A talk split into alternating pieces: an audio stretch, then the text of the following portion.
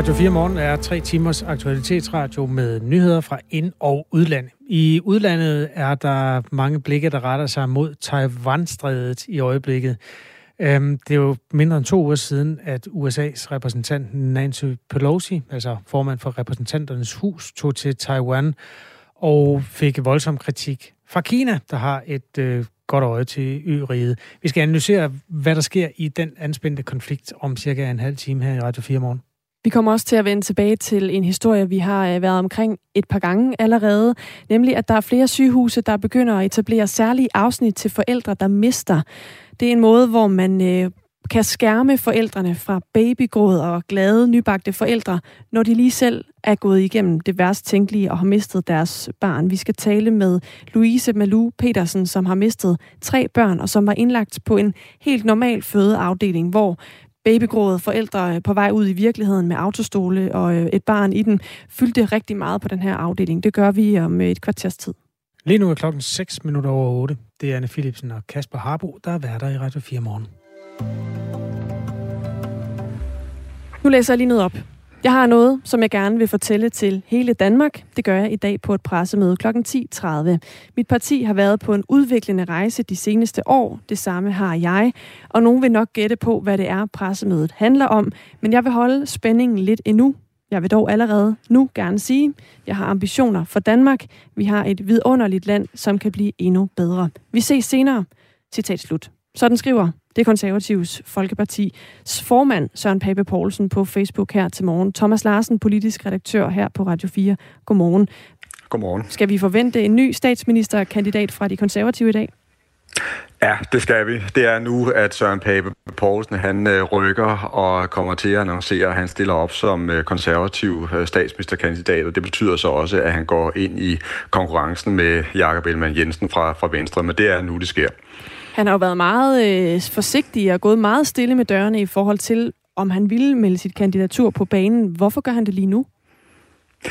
Ja, der er flere grunde til det, men den helt afgørende er, at nu kan han ganske enkelt ikke trække den længere, og det var faktisk også sådan, at han var klar over, at øh, allerede før sommerferien, at det, at det snærpede til, fordi altså alle har jo gået og spurgt ham om det, og der har også øh, været en situation, hvor flere af de øh, øvrige blå partier begyndte simpelthen at, at kritisere ham for at fedtspille og, og sådan at forsøge at flyve under radaren, og de ville også gerne have at vide, hvor han står, også for at vide, om, de, altså om han skulle være en, øh, en, en konservativ partiformand, som de kunne pege på som, øh, som en mulig øh, øh, øh, borgerlig statsminister.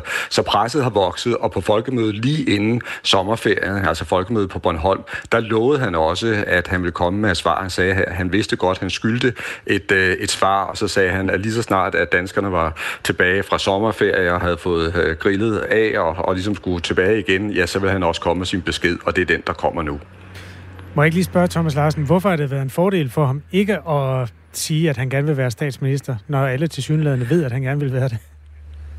Jamen, jeg tror, han har været i, i store overvejelser. Den del er faktisk uh, reelt, hvis jeg skal give ham det. Og det skyldes også, at han uh, har været vidne til en udvikling, hvor uh, uh, konservative er gået meget markant frem, mens Venstre er, er faldet i målingerne, og det har betydet, at de ligger stort set side om side i, i dag. Men der har Søren Pape simpelthen ønsket at se, var det her noget, der, der er varigt? Altså betyder det virkelig, at de konservative står markant øh, stærkere, og vil de blive ved med at, at gøre det? Det vil han gerne have en sikkerhed for, inden han kom til at melde ud for, for, for tidligt. Det tror jeg er den savlige øh, grund. Og så er der også en rent taktisk grund, som måske er mindre pæn, og det handler om, at i al den tid, hvor han ikke meldte meldte sig som egentlig statsministerkandidat, der slap han nok også for at blive set lige så kritisk an, som det er sket for Jakob Ellemann Jensen. Øhm, altså, for det er jo sådan, at i det øjeblik, man melder sig som statsministerkandidat, så vil pressen også helt automatisk have sådan mere kritiske briller på. Man vil gå hårdere, hårdere til de oplæg, der kommer fra øh, partiet, fordi man vil se, at det her er virkelig noget, man kan basere noget på, at det øh, udspiller oplæg, man kan bruge til at styre et øh, land på baggrund af. Så man kan sige, at han har, øh, han har befundet sig lidt på, på et helle, og og, har måske heller ikke fået lige så hård øh, kritik, er ikke blevet lige så hårdt eksamineret, som Jakob Ellemann Jensen er indtil nu. Danmark har jo ikke haft en konservativ statsminister siden 1993. Det var Paul Poul Slytter, og de sidste mange år, der har der jo nærmest været en måske usagt, men alligevel en indforstået regel om, at Venstre har siddet som leder af Blå Blok og siddet med statsministerkandidatsposten. Nu har vi så en situation, hvor vi måske efter 10.30 i dag har to statsministerkandidater på, øh, på den borgerlige side, eller på, i blå blok. Hvor stærkt står øh, Søren Pape Poulsen, hvis det er tilfældet?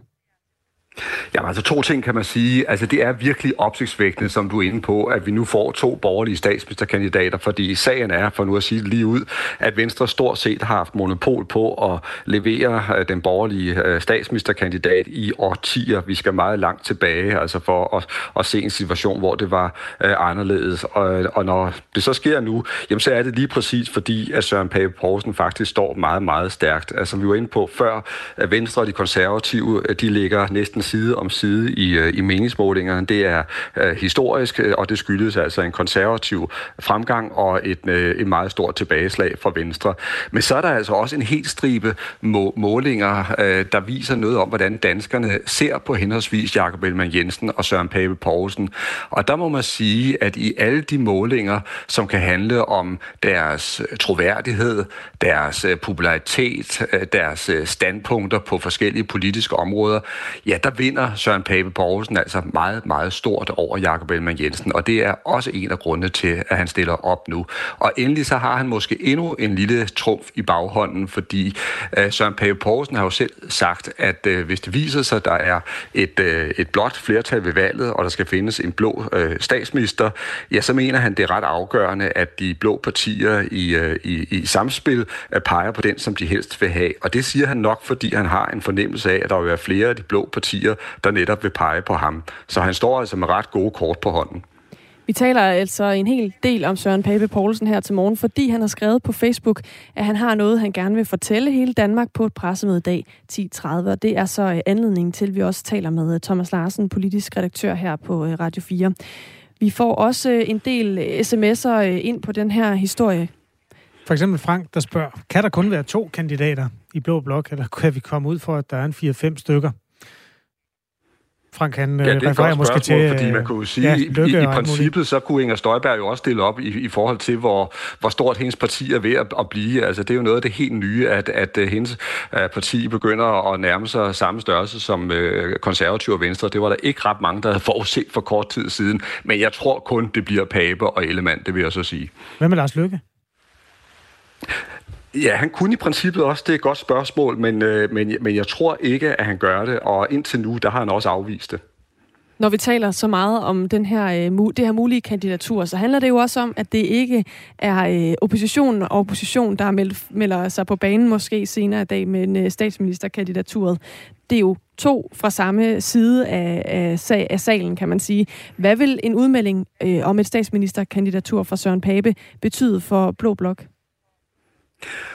Jeg tror, at der vil komme forskellige udlægninger af det. Der vil være øh, en del, der vil være kritiske over for Søren Pape Poulsen, og de vil mene, at det er uheldigt, at øh, Blå Blok øh, ikke har en i spidsen, men, men pludselig skal altså have to i, i spidsen, og de vil hævde, at det vil være med til at vise den altså uenighed øh, og manglende øh, sammenhæng, der er i, øh, i, i Blå øh, Blok. Og de vil sådan helt grundlæggende synes, det vil være bedst med en borgerlig statsministerkandidat, der kunne gå op imod øh, Mette Frederiksen.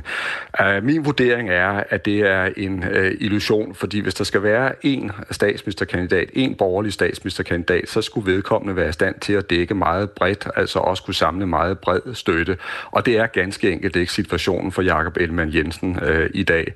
Og derfor så tror jeg, at i det øjeblik, at Søren Pape Poulsen han øh, kommer på banen, og det gør han så her om få timer, ja, så er der altså flere øh, borgerlige vælgere, der vil føle, at de får en mere attraktiv valgmulighed, ganske enkelt. Det er det, som meningsmålingerne også øh, viser. Så i det lys, så tror jeg, at det er en klog beslutning, han træffer. Vi kan lige tage et par analyser mere fra Radio 4 Morgens Lytter. Kim skriver, når nu Pape lader røgen stige op og bekendtgør sit kandidatur, skal han samtidig øve sig i at tage beslutninger. Det har til dato knebet ganske gevaldigt med at få samlet tankerne og få meldt ud. Den går ikke længere som statsministerkandidat. Har du kommentar, Thomas?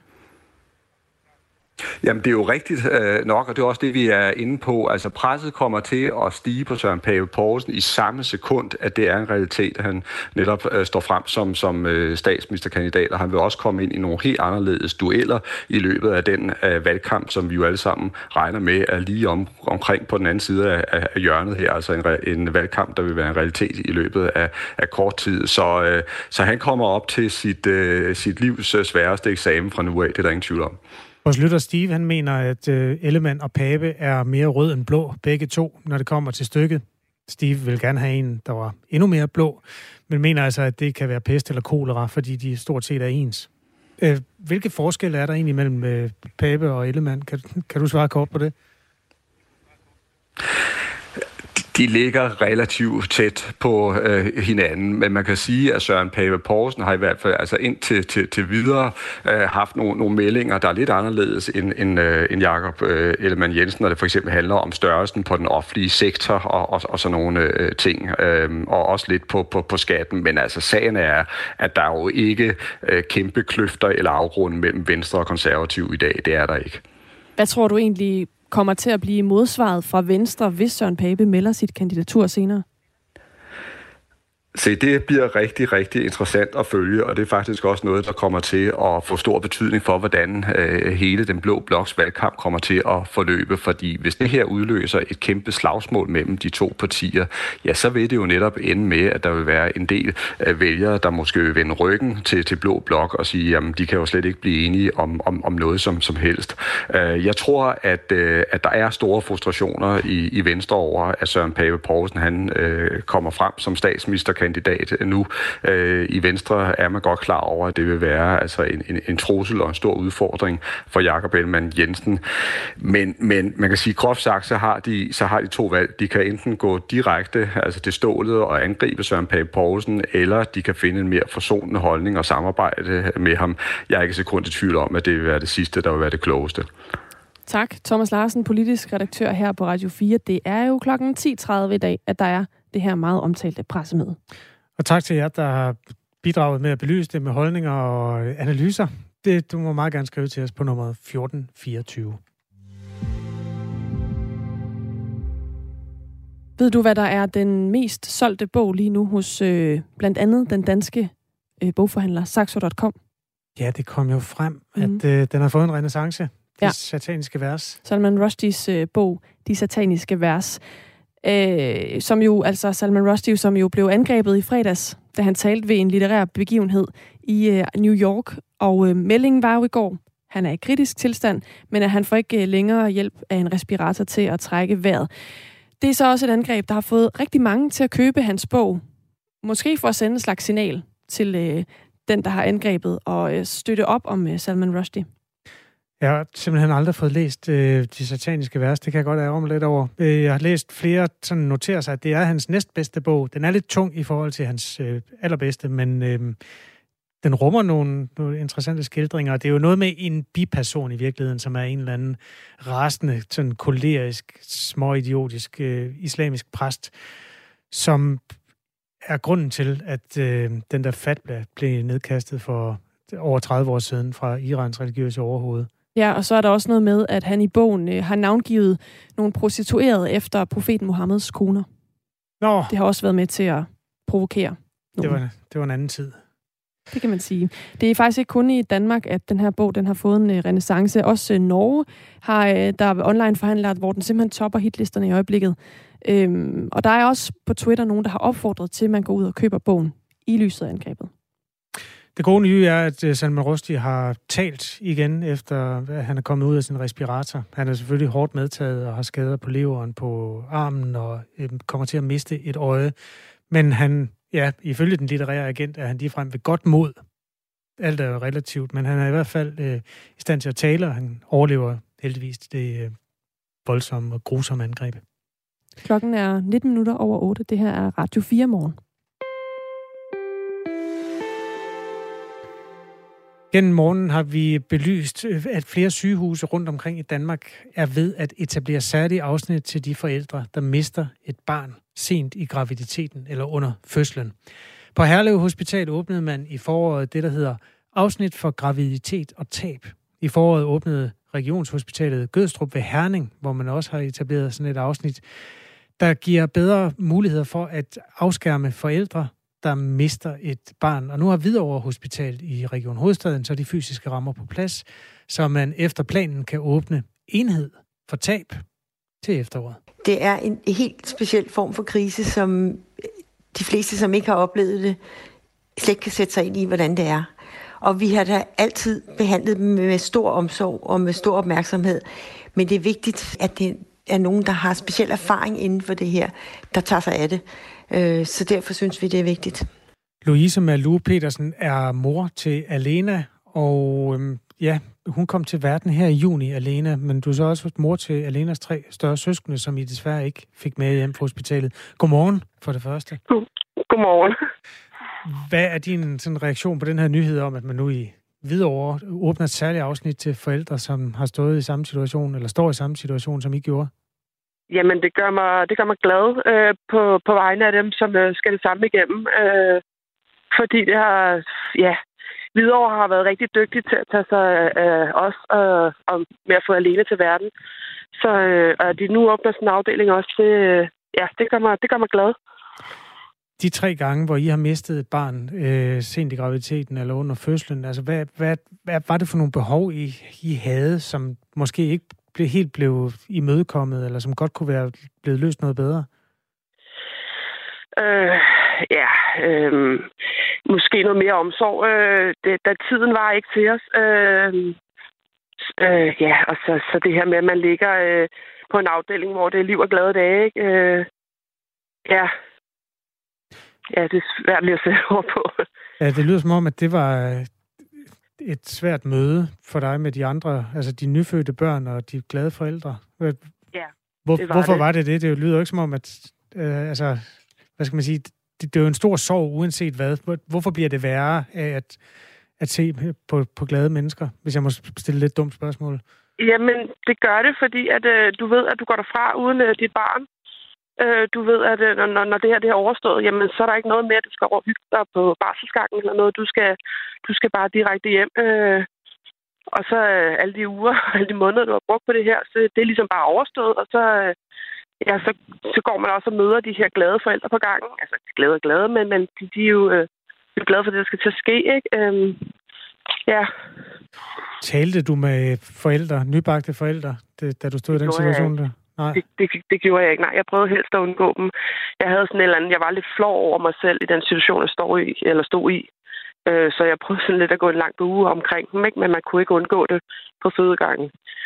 Går man sådan lidt med sådan en skyld, når sådan noget har ramt en? Ja, det gør man. Det gør man faktisk, ja. Det, det har du vel ikke grund til? Men det er jo tydeligt for alle, at du gerne vil have det barn.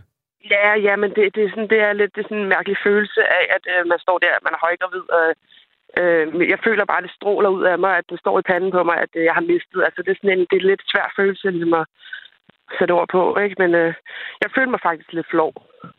Okay. Ja. Hvordan var personalet klædt på til at håndtere den krise, som du stod i der? Jamen, øh, de var jo søde. Det var nogle dygtige jordmøder, jordmøder men, men, men jeg vil sige, at øh, de havde ikke samme tid og erfaring med det, som vi gik igennem. De, de vidste ikke nok til det. Når I havde mistet tre børn, hvordan fandt I så mod til at gå igennem det hele en fjerde gang? Uh, ja, det er et godt spørgsmål, fordi uh, vi ville så gerne have det barn her, uh, og nu har vi blevet tilbudt uh, hjælpen inde på Hvidovre Hospital, som har fundet ud af, hvorfor man ligesom havde mistet de tre sidste gange. Så vi tænkte, det, det var et forsøg værd mere at prøve at se, om, om det var det sidste, der skulle til her. Har du nogensinde fundet ud af, hvorfor du mistede de tre børn? Ja, det har jeg.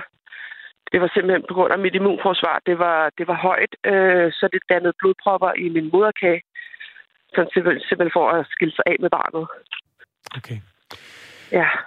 Øhm, I alt ender mellem 10 og 15 procent af de etablerede kendte graviditeter med, at der finder en abort eller en dødfødsel sted. Øh, det er et meget højt tal, men det dækker over, at der er mange aborter tidligt i forløbet.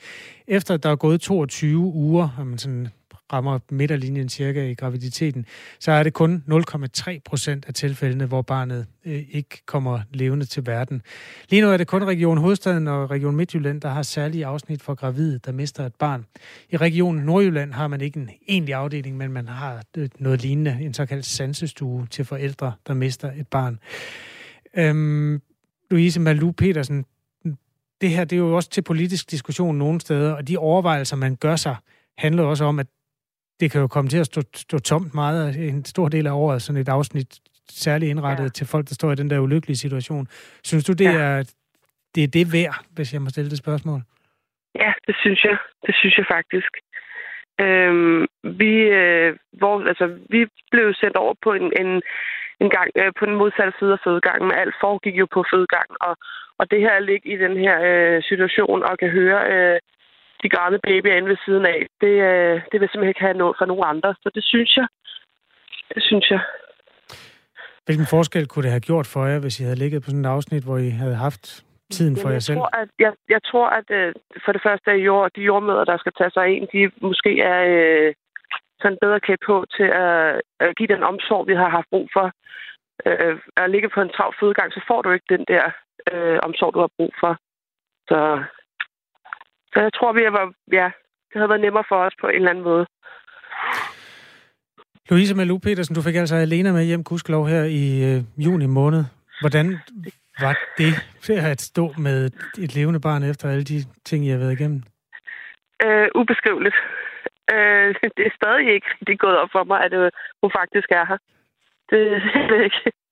Du kan, kan du se hende nu? Øh, det kan jeg ikke, nej. Okay. Vi går ud. okay, nej, vi skal ja. ikke væk hende, hvis hun ligger så over. Nej. Dejligt, du vil øh, være med her og fortælle om jeres overvejelser oven på de øh, tre øh, svære kriser der. Tusind tak, øh, og have en god dag. Ja, det var så Og lige måde, tak. Tak, hej. Louise Malou Petersen, øh, som altså er mor til Alena, og også mor til de tre større søskende, som desværre ikke kom med hjem fra hospitalet. Klokken er tre minutter i halv ni. Du hører Radio 4 morgen. Vi kan øh, måske runde en øh, markant kunstners, øh, hvad kan man sige, øh, bortgang. Øhm, det er et meget, meget berømt motiv på Berlinermuren. Berlinmuren hedder det, ikke Berlinermuren. Mm. Berlinmuren. Siger det der noget, hvis jeg sådan siger det i de der meget overfladiske vendinger? Ja. Øh. Nå ja. Mm? Det, det der, hvor de står og snaver, de to. Ja. ja. Præcis. Det er øh, kunstneren Dmitri Vrubel, som har lavet det her øh, meget ikoniske øh, værk, er det jo i virkeligheden, på Berlinmuren, som viser øh, sovjetleder Leonid Brezhnev i et, hvad der ligner et inderligt kys i hvert fald, med øh, Erik Honecker, som var Øst-Tysklands øh, sidste statsleder. Det var meget bizart, når de der knas tørre mænd fra de der meget øh, sådan autoritære regimer, de mødte hinanden i byer, der var shined op øh, og, og malet i lige præcis den højde, som det så kunne ses fra bilvinduet. Alt var stafage, og så står de der to og, og kysser hinanden. Og det gjorde de simpelthen. Ja. Og derfor var det maløst, at øh, nogen gad at male det på det, der så var tilbage af muren. Men han, han er ikke mere? Nej, han er øh, død. 62 år gammel blev han. Øh, man kender ikke dødsårsagen, men øh, man ved, at han havde problemer med hjertet. Man kender strengt taget heller ikke manden, hvis man skal være en lille smule ærlig. Men, øh... Det bliver i hvert fald også omtalt som hans hovedværk, det her værk på Berlinmuren. Okay. Godt. En øh, lille, så, hvad skal man sige, historisk øh, nekrolog over en kunstner, som satte sit aftryk der. Et minut i øh, halv ni er klokken, og jeg vil gerne lige sige, at øh, der er presmøde klokken 10.30. Det kommer Sofie Levering helt sikkert også ind på i sine nyheder lige om lidt, hvor det ventes, at Søren Pape Poulsen vil offentliggøre sin kandidatur til øh, statsministerposten. Altså at øh, Blå Blok nu ikke længere har en, men to, eller to øh, blå statsministerkandidater. Det er det, der efter alt at dømme vil komme frem her 10.30. Der er nogle øh, analyser af sagen, som er kommet ind, og jeg synes da godt, vi lige kunne læse et par stykker af dem op. Ellermann gør sit for at appellere til højre siden ved at slå på sin uddannelse og praksis i forsvaret. De konservative vælgere agter næppe hans charge som underofficer. Liberale partier har altid en grundlæggende indre spænding. Det er nemlig en sammenslutning af individualister, lyder den iskolde øh, analyse fra en af vores lyttere her. Den slags analyser er meget velkomne på sms-nummeret 1424, mens vi varmer op til det her pressemøde, som du garanteret kan høre mere om i nyhederne nu, hvor klokken er halv ni.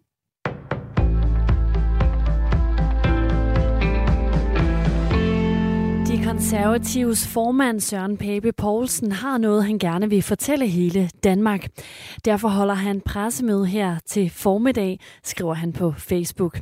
Det forventes, at Pape meget snart melder ud, om han er statsministerkandidat eller ej. Helt så klar er han dog ikke i sit opslag, hvor han skriver, Mit parti har været på en udviklende rejse de seneste år. Det samme har jeg, og nogen vil nok gætte på, hvad det er, pressemødet handler om. Men jeg vil holde spændingen lidt endnu. Jeg vil dog allerede nu gerne sige, jeg har ambitioner for Danmark. Vi har et vidunderligt land, som kan blive endnu bedre, skriver Pape.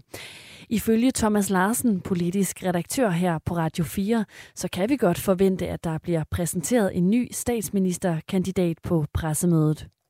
Nu kan han ganske enkelt ikke trække den længere, og det var faktisk også sådan, at han var klar over, at øh, allerede før sommerferien, at det, at det snærpede til, fordi altså alle har jo gået og spurgt ham om det, og der har også øh, været en situation, hvor flere af de øh, øvrige blå partier begyndte simpelthen at, at kritisere ham for at fedtspille og, og sådan at forsøge at flyve under radaren, og de ville også gerne have at vide, hvor han står, også for at vide, om, de, altså om han skulle være en, en, en konservativ partiformand, som de kunne pege på. Og Danmark de har ikke haft en konservativ statsminister siden 1993, hvor Poul Slytter overdrog nøglerne til Poul Nyrup Rasmussen. Røde Kors har i år sendt rekordmange familier på ferielejre. Knap 1000 børn og deres forældre har været afsted denne sommer, det skriver organisationen i en pressemeddelelse. Ferielejre er et tilbud til familier med flygtningebaggrund og sårbare familier. Ifølge den nationale chef i Røde Kors, Marie-Louise Gottholdt, så skyldes den store efterspørgsel blandt andet krisen, der har gjort det sværere for familier at få råd til ferier. Vi kan alle sammen mærke til stigende priser, og øh, de familier, vi arbejder med i vores øh, sociale indsatser, det er nogle af dem, der har det sværest. Så selvfølgelig har de haft ekstra svært ved at få, eller har ekstra svært ved at få enderne til at hænge sammen, og det gælder også i forhold til at gøre noget i ferien. I år har Røde Kors haft 21 af ferielejre fordelt i Danmark, blandt andet i Tisvilde Leje, Isefjord og Hvide Klint. Salman Rushdies over 30 år gamle bog, De sataniske vers, topper bestsellerlister lister efter angreb. Her til morgen der ligger bogen nummer et på den største danske online bogforhandler Saxo.com. Og lørdag der lå bogen også i top på Amazons liste over bøger, hvis salg er steget mest. 75-årige Salman Rushdie blev fredag angrebet, da han skulle tale ved en litterær begivenhed i den amerikanske delstat New York. Meldingen var søndag, at hans tilstand endnu var kritisk, men at han ikke længere får hjælp af en respirator til at trække vejret. Efter angrebet på Rusty, der har brugere på Twitter opfordret til, at man køber forfatterens bøger som et tegn på solidaritet. De sataniske vers fra 1988 skabte kort tid efter udgivelsen demonstrationer verden over. Særligt islam, islamiske miljøer reagerede med vrede over hans portrættering af deres religion. Det iranske præstestyre udstedte også en dødsdom over Salman Rushdie i form af en fatwa, som det hedder. I dag får vi nogen eller en del sol, men i løbet af dagen så bliver det til byer nogle steder, og de kan være kraftige og både med havl eller torden. Temperaturer op mellem 25 og 30 grader, og så er vinden svag til jævn fra øst.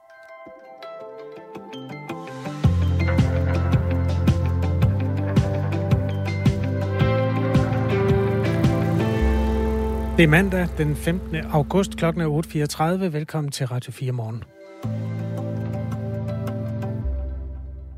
På trods af kinesiske advarsler er fem amerikanske politikere taget til Taiwan for at diskutere handel med USA og også diskutere spændingerne i Taiwan-strædet. Det er mindre mindre end to uger siden, at formanden for repræsentanternes hus i USA Nancy Pelosi tog til Taiwan. Det affødte voldsom kritik fra Kina, som kort efter lancerede en stor militærøvelse i nærheden af øen. Kina er ikke tilhænger af, at USA nærmer sig Taiwan, fordi styret ikke anerkender Taiwan som land. De ser i stedet øen som en del af kinesisk territorie. Camilla Nørup Sørensen er lektor ved Institut for Strategi og Krigsstudier på Forsvarsakademiet, og hende skal vi tale med lige om lidt om den her situation, men hun øh, er lige undervejs, får jeg nu at vide, så øh, vi kan jo lige oprise situationen endnu tydeligere. De fem amerikanske politikere er den demokratiske senator Ed Markey, de tre demokratiske medlemmer af repræsentanternes hus, John Garamendi, Alan Loventhal og Don Bayer, og så er der også en republikaner og en amerikansk øh, Samoas delegeret i repræsentanternes hus, som altså er blandt de her øh, politikere. De skal alle fem i dag mødes med Taiwans præsident, oplyser præsidentkontoret i en pressemeddelelse ifølge Reuters.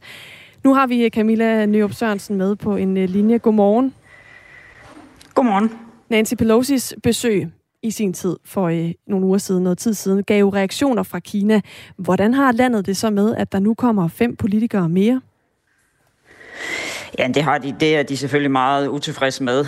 Øh, for dem er det jo også et tegn på, at alle de ting, de satte i gang efter Pelosi's besøg, altså særligt de store omfattende kinesiske militærøvelser, men også øh, de mange øh, skarpe advarsler, de sendte afsted til både USA og, og Taiwan, de økonomiske sanktioner vendt mod Taiwan osv., ja, de virker ikke rigtigt. Der bliver ved med at komme amerikanske politikere til Taiwan, så det er de bestemt ikke begejstrede for. Det er jo en fortsættelse af den farlig glidebane, øh, som de ligesom har set de senere år, hvor USA øh, styrker politiske og militære relationer øh, til Taiwan. Men når alt det er sagt, så er det også vigtigt at være opmærksom på, at der igennem år, årvis været, øh, været delegationer øh, fra den amerikanske kongres, som har besøgt Taiwan. Øh, så det er mere tidspunktet, den kommer på, altså som du er inde på, så kort tid efter Pelosi's besøg, fordi det var Pelosi's besøg, der ligesom var outlieren, kan man sige, altså der, hvor, hvor, hvor det var noget usædvanligt øh, i forhold til USA-Taiwan-relationerne.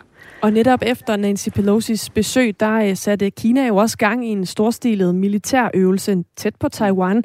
Hvordan kan øh, det her nye amerikanske besøg komme til at påvirke Kinas militære indsats i området? Jamen, jeg tror, øh, altså man kan sige, øh, det har ikke rigtig, krisen har ikke rigtig stanset endnu. Altså, der er stadig en krise i gang, øh, som for alvor, øh, altså som blev sat i gang derefter øh, i forbindelse med Pelosi's besøg. Så det her besøg kommer på et tidspunkt, øh, hvor spændingsniveauet er rigtig højt, øh, hvor der er en, en høj øh, militær aktivitet, øh, særligt fra Kina selvfølgelig med de, de her omfattende militærøvelser. Øh, så derfor øh, så forventer jeg egentlig, at vi ser en fortsættelse af det, der er sat i gang efter Pelosi's besøg. Altså det vil sige, at øh, vi bliver ved med at se øh, et, øh, et, et øget kinesisk pres på Taiwan økonomisk, politisk, øh, og vi bliver også ved med at se øh, et ret højt niveau af kinesiske militære aktiviteter i og omkring Taiwan-strædet. Om vi kommer til at se lige så omfattende øvelsesaktivitet, øh, det er så mere tvivlsomt, fordi det kræver ret lang forberedelses, øh, en ret lang forberedelsesproces. Øhm, og der kan man sige, Pelosi's besøg, det var jo annonce, eller ikke annonceret, men der var kommet informationer ud, inden hun kom. Øh, så der har de haft tid til at forberede sig. Øh, det har de ikke den her gang. Det her besøg har ikke været annonceret, så de har ikke haft samme tid til at forberede store militære øvelser. men jeg, jeg vil ikke være afvisende over for, at der kan komme, hvad man kan kalde en militær magtdemonstration. Altså noget, som de faktisk afholdt sig fra at gøre øh, i forbindelse med Pelosi's besøg. For eksempel at flyve kinesiske fly hen over Taiwan. Vi øh, har jo øh, hørt en del om øh, Nancy Pelosi's besøg og de reaktioner, der kom øh, i kølvandet på det. Men hvad er det, der gør, at de her øh, politiske besøg fra øh, amerikansk side er så betændte i Kina? Jamen det er de, fordi, og det er jo igen der, hvor, hvor Pelosi's besøg øh, skiller sig ud. Man kan sige, at den delegation, der nu er, er sted øh, fra kongressen, som sagt, det er noget, der er sket i, i, igennem lang tid, øh, at der har været sådan nogle øh, delegationer fra kongressen, og det har kineserne egentlig ikke brokket sig. De har selvfølgelig ikke været begejstrede for det, men det er ikke noget, der har givet anledning til, til det samme, som vi så efter Pelosi's besøg af kinesiske, øh, særligt kinesisk militæraktivitet. Øh, så det, der øh, altså virkelig har sat gang i, i konflikten igen og øget spændingsniveau, niveauet, det er Pelosi's besøg. Og det, de ikke er begejstret for der, jamen det er, at det er en opgradering af hvad kan man sige, politiske besøg, øh, politiske relationer mellem øh, USA og Taiwan. Og det ser kineserne som et tegn på, at USA gradvist bevæger sig væk fra deres et-Kina-politik, øh, som jo går ud på, at, øh, eller som i, i som, som betyder, at øh, amerikanerne ikke har formelle politiske relationer med Taiwan, ikke anerkender Taiwan som en, øh, som en selvstændig stat, ligesom størstedelen af, af verdens lande heller ikke gør. Men når de så begynder i praksis at behandle Taiwan mere og mere som en selvstændig stat, jamen så er det noget, der er set for Kina, at ja, netop er en bevægelse væk fra de aftaler, der er indgået mellem USA og Kina om, at, øh, at, øh, at USA anerkender det her, den her et-Kina-politik, eller ja, og dermed ikke har officielle politiske øh, relationer. Så set for Kina, så er alt det her med til at øge at Taiwan mere og mere ses og behandles som en selvstændig stat øh, i det internationale system. Og det er kineserne selvfølgelig meget imod, fordi at de insisterer jo på, at Taiwan er en del af Kina. Og øh, nu har vi jo som altså, vi også har været inde på, set store militære øvelser øh, i nærheden af Taiwan fra kinesisk side. Du var også inde på før, at øh, det vil ikke overraske dig, hvis man så noget lignende i kølvandet på de her fem, fem amerikanske politikers besøg. Øh, set i det lys, hvilken situation bliver den amerikanske præsident Joe Biden så sat i? Jamen, Biden står i en svær situation, fordi han på den ene side vil han ikke risikere at fremstå øh, svag, øh, eftergivende over for kinesisk pres, øh, særligt indrigspolitisk. Øh, øh, der kan man sige noget af det eneste republikanere og demokrater nærmest kan blive enige om øh, i de her år i, i Washington, det er, at de skal stå op mod Kina, ikke, øh, øh ikke bøje sig for kinesisk pres. Så det vil han ikke øh, risikere at fremstå øh, ja, som svag.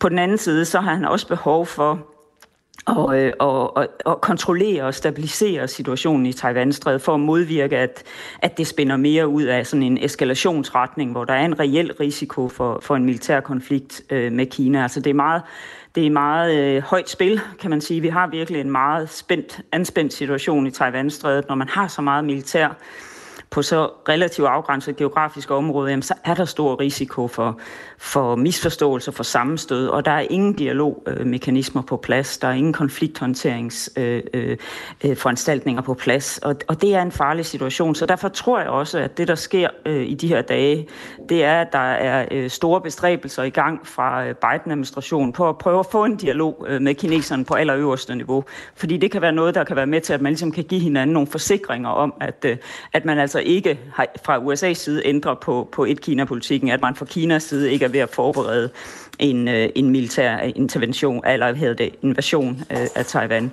Så jeg tror, at, øh, at det bedste, vi kan håbe på, det er, at der at der snarligt kommer øh, øh nogle foranstaltninger i gang, gerne et møde mellem Biden og Xi Jinping, øh, som kan være med til på en eller anden måde at lande øh, øh, konflikten igen. Altså det bliver på et højere spændingsniveau med mere militær, men, øh, men, men trods alt en, øh, en lidt mere stabil, et nyt stabil situation, men på et højere niveau, kan man sige, af spænding.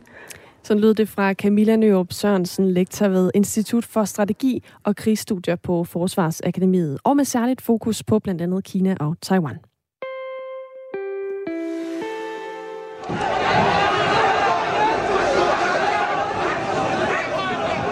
Sådan her lyder det, når politiet og voldelige fodboldfans støder sammen, og det sker jævnligt. Oftere og oftere, faktisk. Og de her episoder har betydet, at der i går blev holdt møde mellem justitsminister Mathias Tesfaye og repræsentanter fra fodboldens verden, hvor man skulle diskutere løsninger af den tiltagende øh, forekomst af vold og trusler i forbindelse med fodboldkampe i Danmark målrettet mod de ballademager, som øh, sidste weekend viste, at øh, de ikke kunne finde ud af at leve op til de spilleregler, vi nu engang har. Øh, og som også tidligere på sæsonen, og i tidligere sæsoner, der har også været en episode i Aarhus i år, har vist, at øh, vold og herværk, øh, synes de skulle være noget, der skete i forlængelse eller i forbindelse med afviklingen af en Superliga-kamp. Claus Thomsen er direktør i Divisionsforeningen, der repræsenterer divisionsfodboldklubberne i Danmark. Han og foreningen har tidligere gjort meget for at komme problemet til livs. For fire år siden præsenterede man sammen med den daværende justitsminister Søren Pape et fælles udspil, der skulle sikre en tryg oplevelse, når man går til fodbold. Men der er stadig brødende kar i fanmiljøet. Det er jo en helt række ting, som medvirker til at lave en, øh, den trygge oplevelse, vi har på stadion. Så vi har jo en kæmpe indsats for, for at oplevelsen af altid skal være tryg. Så jeg tror simpelthen, de har virket. Det vi kigger på nu, øh, det, er en, det er en meget lille kerne, og hvis vi skal gøre noget ved det, et meget lille problem, men det er en meget lille hård kerne. Hvis vi skal gøre noget ved det, så er det nødt til at være i et, i et samarbejde, øh, hvor vi finder ind til, hvordan vi holder lige præcis de personer ude fra stadion. For otte dage siden kunne man ved en kamp i parken i København se øh, tilskuere fra Brøndby IF hive sæderløs og kaste den ned mod de lokale øh, kontrollører. Mange af dem, der havde hovedrollerne i den disciplin, havde taget en form for masker eller elefanthuer på. Det kunne tyde på, at de er nemme at identificere, når de står midt på stadion, men det betyder desværre ikke, at politiet bare kan gå ind og anholde dem, påpeger Claus Thomsen. Nå, men lovgivningen er sådan set på plads øh, i forhold til det, og det er i øvrigt også ulovligt, øh, både ifølge stadionreglementet og øh, og maskere sig. Men der er to ting. Det er ikke særligt tilrådeligt, øh, som det hedder, at gå ind på en tribune øh, og forsøge at øh, fjerne de her mennesker, mens det foregår, fordi så kan man eskalere situationen meget betydeligt. Det tror jeg faktisk er noget, vi er meget enige med politiet om, og politiet har nogenlunde samme dilemma. Der findes allerede eksempler på fodboldklubber, der har indført ansigtsgenkendelse i stedet for billetkontrol ved indgangen til det stedlige stadion. Det findes øh, flere steder øh, i Europa, og er jo også på vej i Danmark, siger Claus Thomsen. Der er bare nogle udfordringer med den teknologi. Øh, Brøndby IF har der et ansigtsgenkendelsessystem øh, på en eller to af deres tribuner som man kan benytte. Men de problemstillinger, der var her før, de betyder jo, at nogle af de personer, som burde være, som det her ansigtsgenkendelsessystem burde sige, du kan desværre ikke øh, komme ind til fodbold i dag.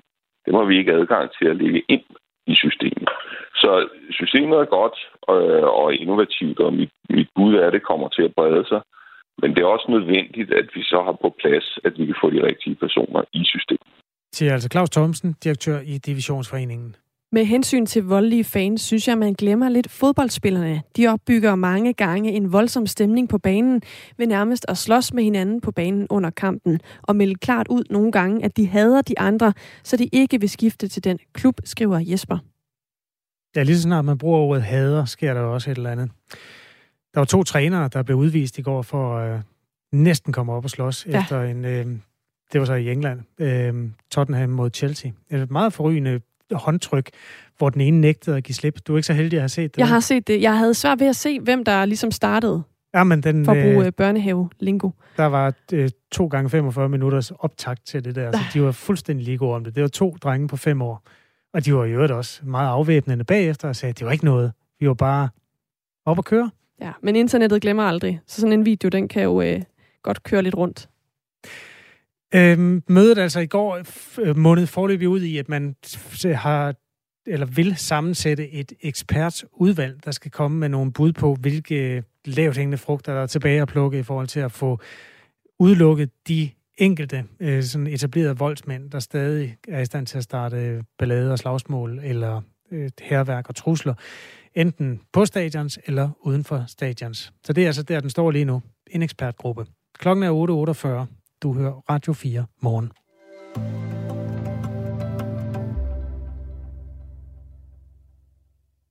To F-16 kampfly har de seneste halve år været udlånt fra flybasen i Skrydstrup i Sønderjylland til Bornholm. Flyene har været udlånt i dagtimerne for hurtigere at kunne afvise russiske fly, som krænker det danske luftrum. Men hvis det står til et flertal i Bornholms regionskommune, så skal de her fly stå permanent på øen, og ikke kun på deltid. Det er en historie, som DR Bornholm har offentliggjort. Og en af de politikere, der støtter op om det, er René Danielsson, der er kommunalbestyrelsesmedlem i Bornholms regionskommune for Dansk Folkeparti, og også tidligere oversergeant. Godmorgen. Godmorgen. Hvorfor skal de være på Bornholm permanent? Jamen det skal de jo sådan set være, fordi forsvars officielle tal viser, at der er et, et behov for at have et øh, robust af, hvad kan man sige, afvisningsberedskab over for russerne. Øh, vi skal jo ikke glemme, at øh, vi har en nabo mod øh, sydøst, som sådan set har øh, en militær kapacitet, som er væsentligt større øh, end Danmarks alene i Kaliningrad. Øh, og, øh, og, og derfor skal vi have noget, hvor vi kan sige, okay, altså, vi bliver nødt til at mindst at kunne hævde vores luftrum øh, 24-7. Øh, på relativt hurtig maner, øh, i stedet for at de skal sendes øh, fra det sydlige Jylland hver gang, efter klokken er blevet 15. Hvor praktisk er den her? Altså, hvor meget er teori og hvor meget praktik i forhold til, hvad de her to fly kan udrette? Nu nævner du selv det i Rusland, som er bare i Kaliningrad jo udstyret med ting, der kan fjerne Danmark fra verdenskortet. Jamen altså, man kan sige, i forhold til det, man kan kalde air policing, der er de to F-16 fly sådan set ganske udmærket. Men det er jo klart i forhold til øh, større og værre scenarier end øh, en træningstogt over Allinge under folkemøde, eller hvad de nu har haft gang i de senere år, så er det jo klart, så skal der noget øh, øh, langt øh, større robusthed til at kunne, øh, kunne modstå øh, den slags. Øh, og det er jo også derfor, blandt andet øh, jeg øh, har, har efterlyst, at man begynder at kigge på det, der hedder jord til sø eller jord til luftkapacitet. Så F-16-flyene kan ikke gøre det alene. Øh, altså, men det er jo et, øh, et, et, et, et stort flertal i Folketinget, der har udsultet, lad os kalde det, vores øh, territoriale forsvar igennem en større årrække. Det vil betyde store økonomiske omkostninger, hvis man skal gå ind for de her to øh, fly, skal være sådan permanent placeret på Bornholm. Der er også nogle sådan logistiske ting omkring øh, værksteder og alt sådan noget. Hvorfor mener du, at det er det værd, når det er altså to fly mod en overmagt? Altså man kan sige, altså hvis vi skulle, hvis vi skulle tage den der, øh, den der præmis og gøre den gældende i hele samfundet, ikke?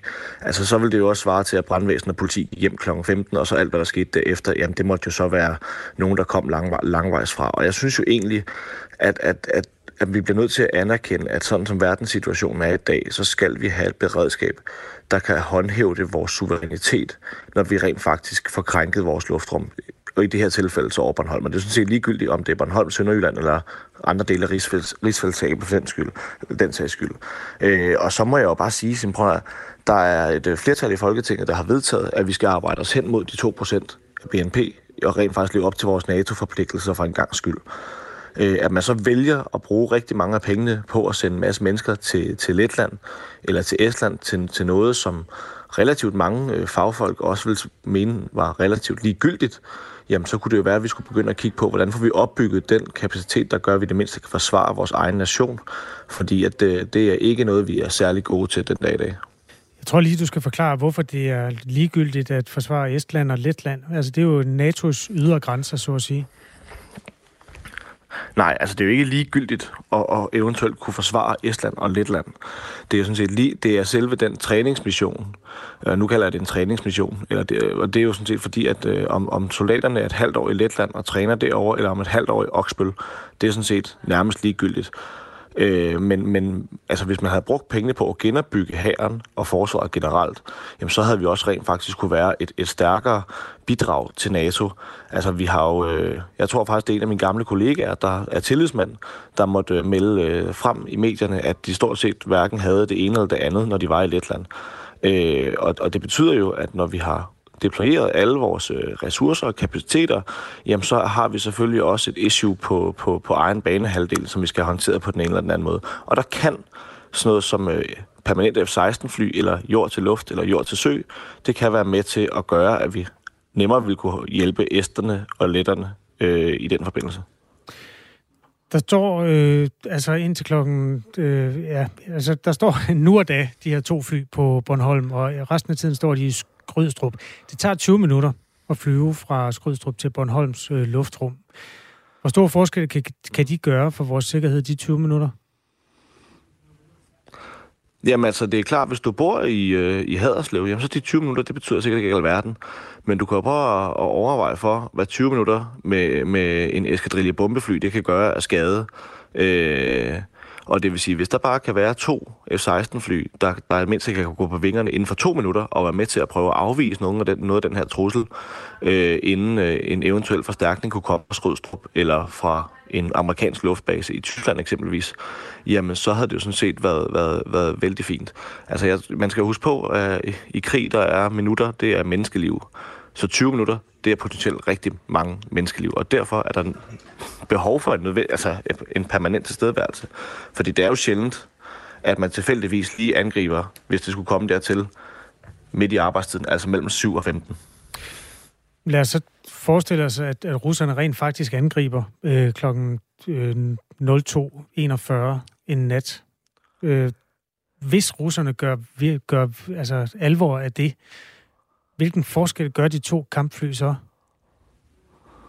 Jamen, i det store billede, øh, forventelig ikke det store, og det er jo derfor, at vi blandt andet jeg efterlyser, at vi skal, skal have noget luftværnskapacitet, vi skal kunne imødegå en sølandsætning, øh, men det er klart, at alt er bedre end ingenting i det billede. Altså, vi er groft sagt brohovedet mod øst, og det vil sige, hvis ikke Danmark øh, kan, kan forsvare det brohoved, der er mod øh, den østlige flanke, jamen, jamen altså, øh, så, så lever vi ganske enkelt ikke op til vores eget ansvar. Altså, der er også en grund til, at svenskerne er nået dertil, at de bliver nødt til at sige, at vi bliver nødt til at kunne mindst forsvare Gotland, fordi det er et brohoved til resten af Sverige. Og Bornholm ligger sådan set, at det både er brohoved til Danmark, men det er også til Sverige. Og det er ikke for sjov, at øh, den 336. 20. Marineinfanteribrigade i Kaliningrad er blevet så robust, som den er hen over de seneste 10 år. Øh, og det tror jeg, man skulle rent faktisk tage en lille smule mere alvorligt, end man gør i København. Øh, lige nu taler jeg altså med René Danielsson, der er kommunalbestyrelsesmedlem i Bornholms Regionskommune, valgt for Dansk Folkeparti. Det er for uden DF også Borgmesterpartiet og de konservative, Venstre og Socialdemokratiet, der ønsker, at de to F-16-fly får permanent øh, base på Bornholm i stedet for at skulle flyve de her 350 km fra Skrydstrup til Bornholm, som tager cirka 20 minutter. Det er sket øh, omkring 20 gange øh, siden øh, 15. februar, altså øh, til, omkring det tidspunkt, det var en måned efter, men altså siden invasionen, hvor man øh, rettede blikket ekstra, øh, ekstra intenst mod øst, der er der sket 20 gange, at de her fly har været på vingerne i forbindelse med russisk aktivitet i Østersøen.